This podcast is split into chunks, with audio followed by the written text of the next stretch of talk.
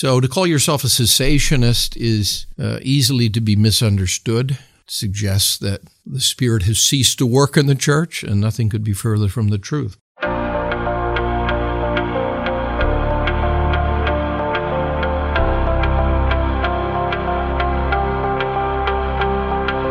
Thank you for tuning in to episode 130 of Mid America Reformed Seminary's Roundtable Podcast, a broadcast where the faculty of Mid America discuss Reformed theology and cultural issues, all from a Reformed perspective. I'm Jared Luchborg, Director of Marketing here at Mid America. Thank you for tuning in.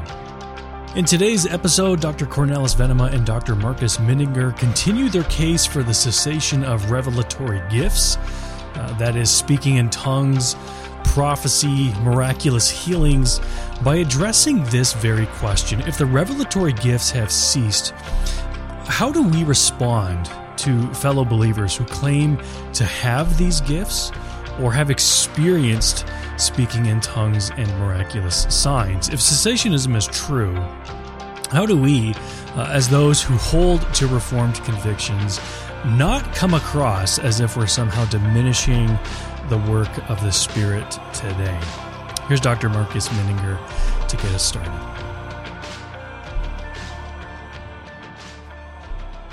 In comparison to what we said previously in prior episodes, a question comes up about uh, tongues in particular.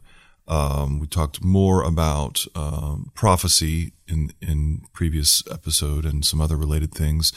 Uh, the the baptism of the Holy Spirit in general in Acts. But what about tongues? And I, I think that we need to remember a few things.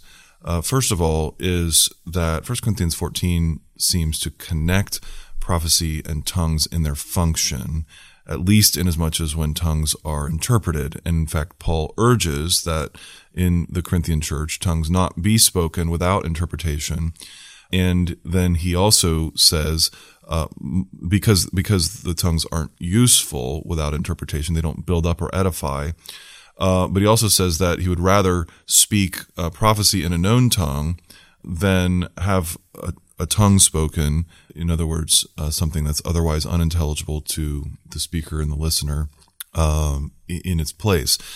Point being here that uh, we would believe that as Scripture represents it, uh, the speaking of, of tongues in 1 Corinthians 14, for example, is, when interpreted, tantamount to prophecy. Its purpose was the same, the, to edify and build up the congregation by proclaiming to them the truth, which came in these two discrete ways, uh, related ways, prophecy in general, or tongues interpreted.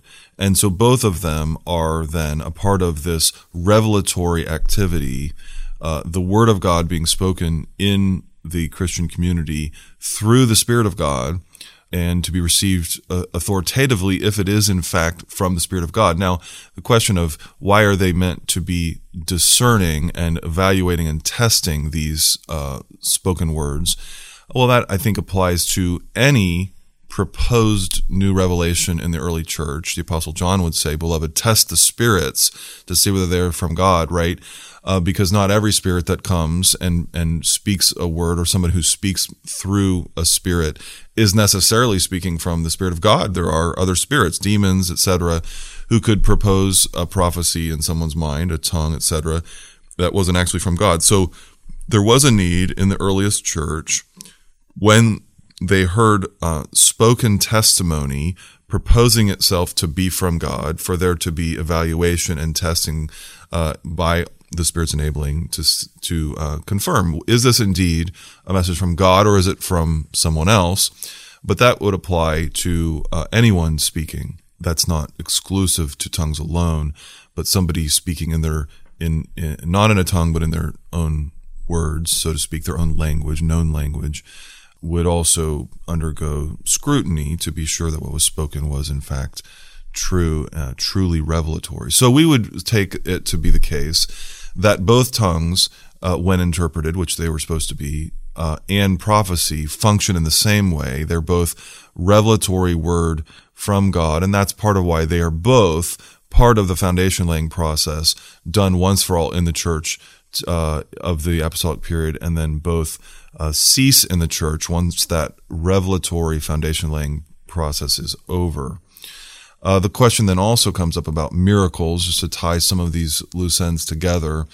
Um, the, the scriptures would uh, take miracles particularly to be attestations of revelatory authority. They authenticate that a prophet or even Jesus himself, when he was on earth, was in fact speaking from God. The miracle attests to the truth value of the spoken word, the revelatory spoken word. So you look at Mark 2, for example, when Jesus declares the sins of the paralytic uh, to be forgiven, and then he verifies the authenticity, the truth value of his proclaiming sins forgiven by healing the man, the, raising the paralytic up, right? In order that you might know, he says. And so then he says, rise, take up your bed and walk. So the miracles would be tied into this whole revelatory activity, uh, foundation laying for the church. So all told then, you would see that the apostleship itself, as well as prophecy and tongues and miracle working, would be things given to the church during this uh, distinct foundation laying period. We can think too, you know, when we start to begin to think about practical questions, uh, the the church in this time period, the Corinthians, uh, did not have the New Testament. They did not have the, the the vast majority, most likely, many, let's just say, to not get into too many chronological questions. Certainly, many of the books of the New Testament did not yet exist for them. Yet God uses these revelatory gifts in their midst to guide his church uh, along the way in this time period in which they don't have the full written word. Um, and we'll talk, I'm sure, in a bit more later about how we're really in the much more privileged position of having the fixed, abiding, written testimony of the apostles and others in the pages of the New Testament, which makes our need for these other things also cease in the way that it existed then. Another question that comes up on kind of shifting into some practical uh, issues of the present day would be uh, what do we think when we hear claims about uh, a revelatory word spoken, a, a, a, you know, people practicing tongues, for example, or when we hear claims about miracles, you know, what do we make of that? I think a couple things I would want to say would be uh, first of all, can God do miracles? Uh, absolutely. Uh, should, do we pray for miraculous healing uh, when we have a loved one who's sick, etc.? Certainly, I, I, hope we do, and I hope we pray with faith and confidence that God can do that, and that I think He sometimes does do that. Do I know that he did in a particular instance when you hear about a claim of somebody in some other country or whatever it might be? Well, a lot of times I don't know enough to know one way or the other. And to be honest, I don't feel that I need to know one way or the other. I think one of the issues that comes up here in particular is where should our focus be as Christians? And what is the Lord particularly providing to sustain and encourage us?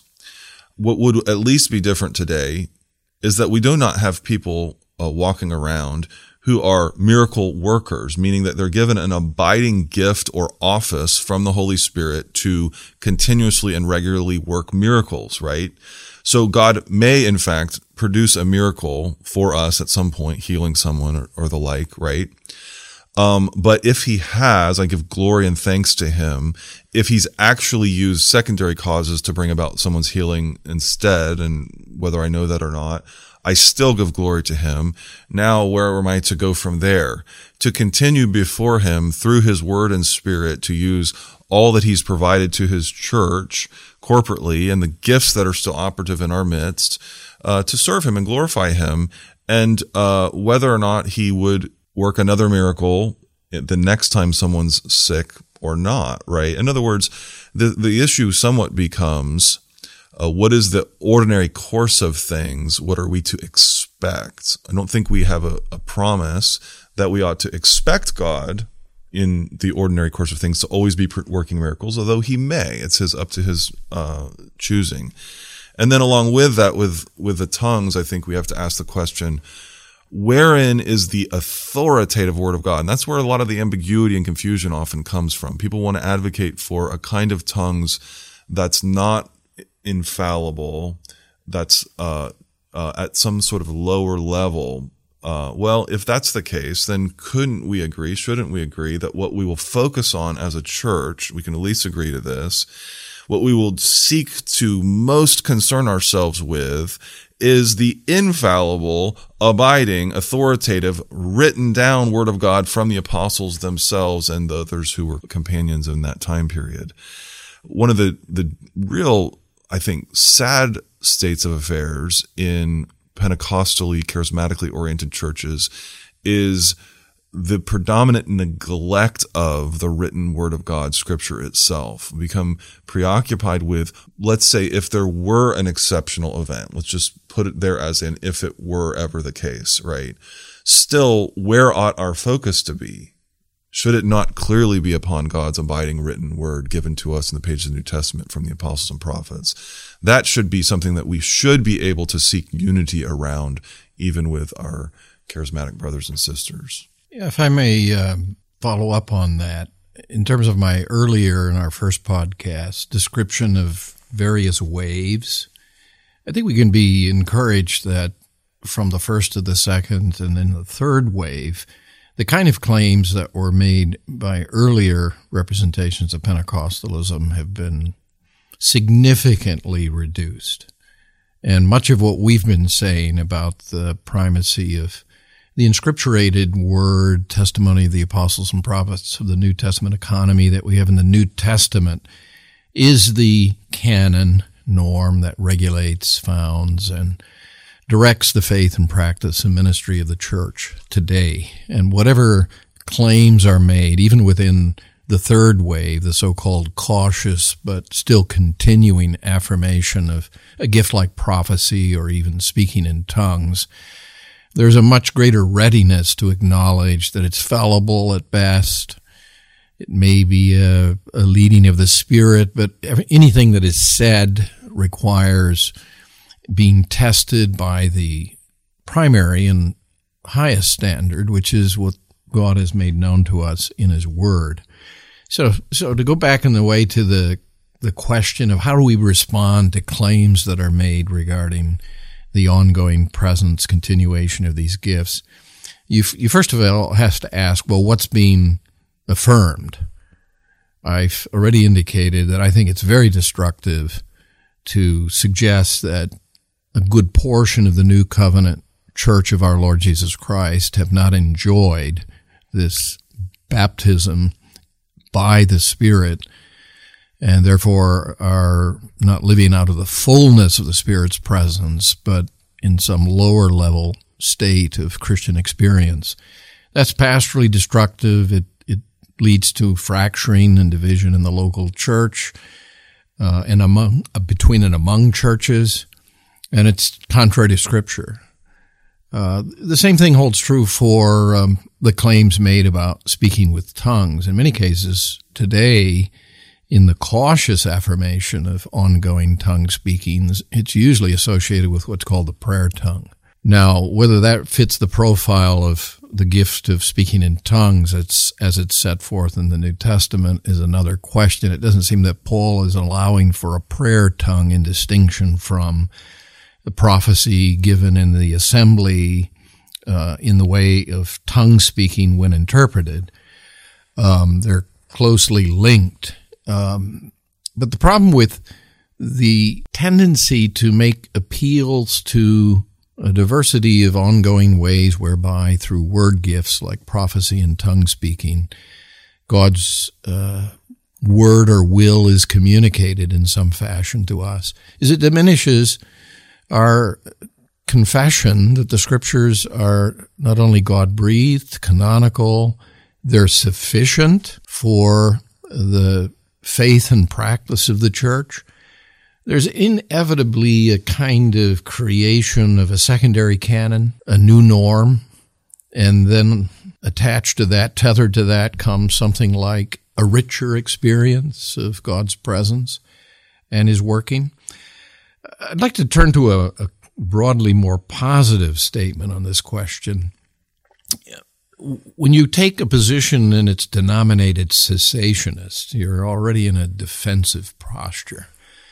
And I go back to where we began and with a comment Marcus made in our earlier podcast that Reformed churches, Presbyterian churches, churches in the line of the Reformation always want and insist that the Spirit gathers, defends, and preserves the church throughout history by the working of His Spirit with the Word, by His Spirit and Word. And the Word there is the Word as it's been given to the whole church.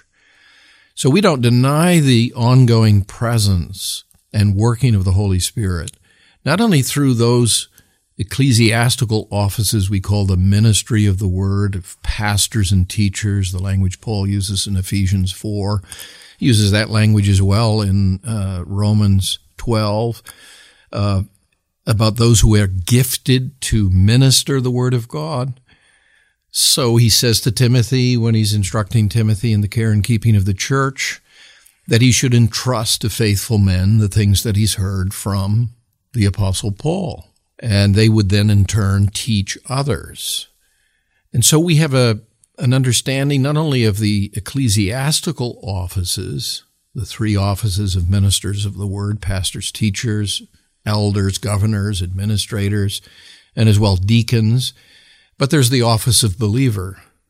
All believers are in union with Christ by the Spirit, uh, entrusted with and by the Spirit exercising a threefold office as prophets, priests, and kings. Now, their prophetic office is not creating a new word or hearing a new word uh, to supplement or to enrich what God has given to us in His Word, but it's to bear testimony to the word that we've heard, to witness to that which has been witnessed to us, uh, to be those who teach, speak, bear witness in accordance with God, with what God has given us to know in His Word.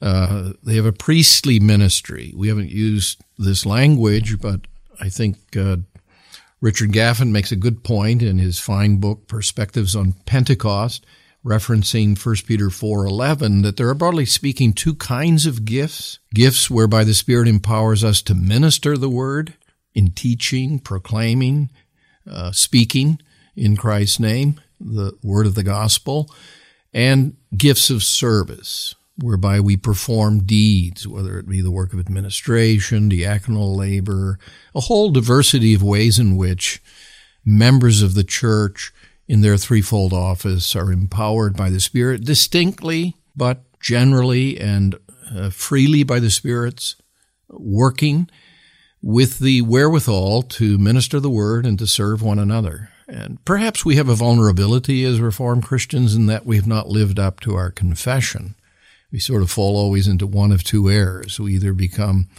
guilty of clericalism that diminishes the office of believer, or we become uh, unduly democratic and unwilling to acknowledge that the Spirit's presence in the church, uh, given by Christ, is marked by precisely those gifts we call, but that's the language Paul uses in Ephesians 5. The ascended Lord has given gifts and he's given apostles, prophets, whose ministry, laying of the foundation, has concluded, but then as well teachers, pastors, and teachers who, building upon that foundation, minister the word that has been given and entrusted to the church from one generation to the next. So to call yourself a cessationist is uh, easily to be misunderstood. It suggests that the Spirit has ceased to work in the church, and nothing could be further from the truth. Paul has a, a beautiful expression of that in the opening section of his um, treatment of the question in 1 Corinthians 12 to 14, and he sort of lays down what you might call broad principles respecting the work of the Spirit in gifting the church for ministry. And he's very insistent that the whole body and all of her members need each other and each plays a role and is by the Spirit gifted for one or another form of service, either in ministering the word or in serving the needs of others. And that's an emphasis that we need. But it's not for some, it's for all. And maybe I should mention just one other passage significant in this connection is Paul's exhortation in Ephesians 5:18, "Be filled with the Spirit." And if you read that passage in context, the way that comes to expression is in worship, in praise, in growing in wisdom, in being subject to each other, in our respective vocations and callings. Um, that's not something by way of an exhortation to some Christians. It's a present tense imperative calling all Christians to uh, be continuously drawing upon and empowered by the Spirit as they grow together in the service of the Lord. I think that um, if you step back and look at the Pentecostal charismatic movements, a lot of times what they're trying to deal with is a perhaps uh, a sense of dullness or lack of zeal, emptiness of personal Christian experience. And I think in some ways the the big picture of what we're trying to say is that the solution to that isn't by having some additional different new thing as a part of our experience that not all Christians have had um, or were meant to have, meaning tongues, prophecy, miracles, that sort of thing. These extraordinary things as they might be thought of, right? But rather a greater appreciation of the, of the momentous, wonderful, life-giving nature of what we've already been given corporately and in a once for all way through the ministry of our Lord and Savior Jesus Christ and the apostles and prophets whom he commissioned and uh, caused to write in the New Testament, right? In other words, that these things are of great moment and climax as the uh, eschatological fulfillment of Old Testament prophecy, right? In other words, we need to have a higher view of what we all together corporately have as one and a more faithful use of those things. That's where the fullness lies that maybe perhaps we, we feel at times that we lack in or we observe others lacking in, right? The solution again to have a biblically high view of what's already been accomplished and provided a momentous view an excited view honestly if you if you look at what's what you know Christ has ascended and is reigning and ruling and has poured out all these things which give this once for all result that we've talked about through the apostles and prophets and then a continuing operation of other gifts among all of us right? And and this is amazing. And there is a fullness there, a richness. So a high appreciation of those things and then seeking to have a faithful, zealous use of those things. That's where I think um, we can all agree that to focus and to be grateful and to experience what it is the Lord has for us.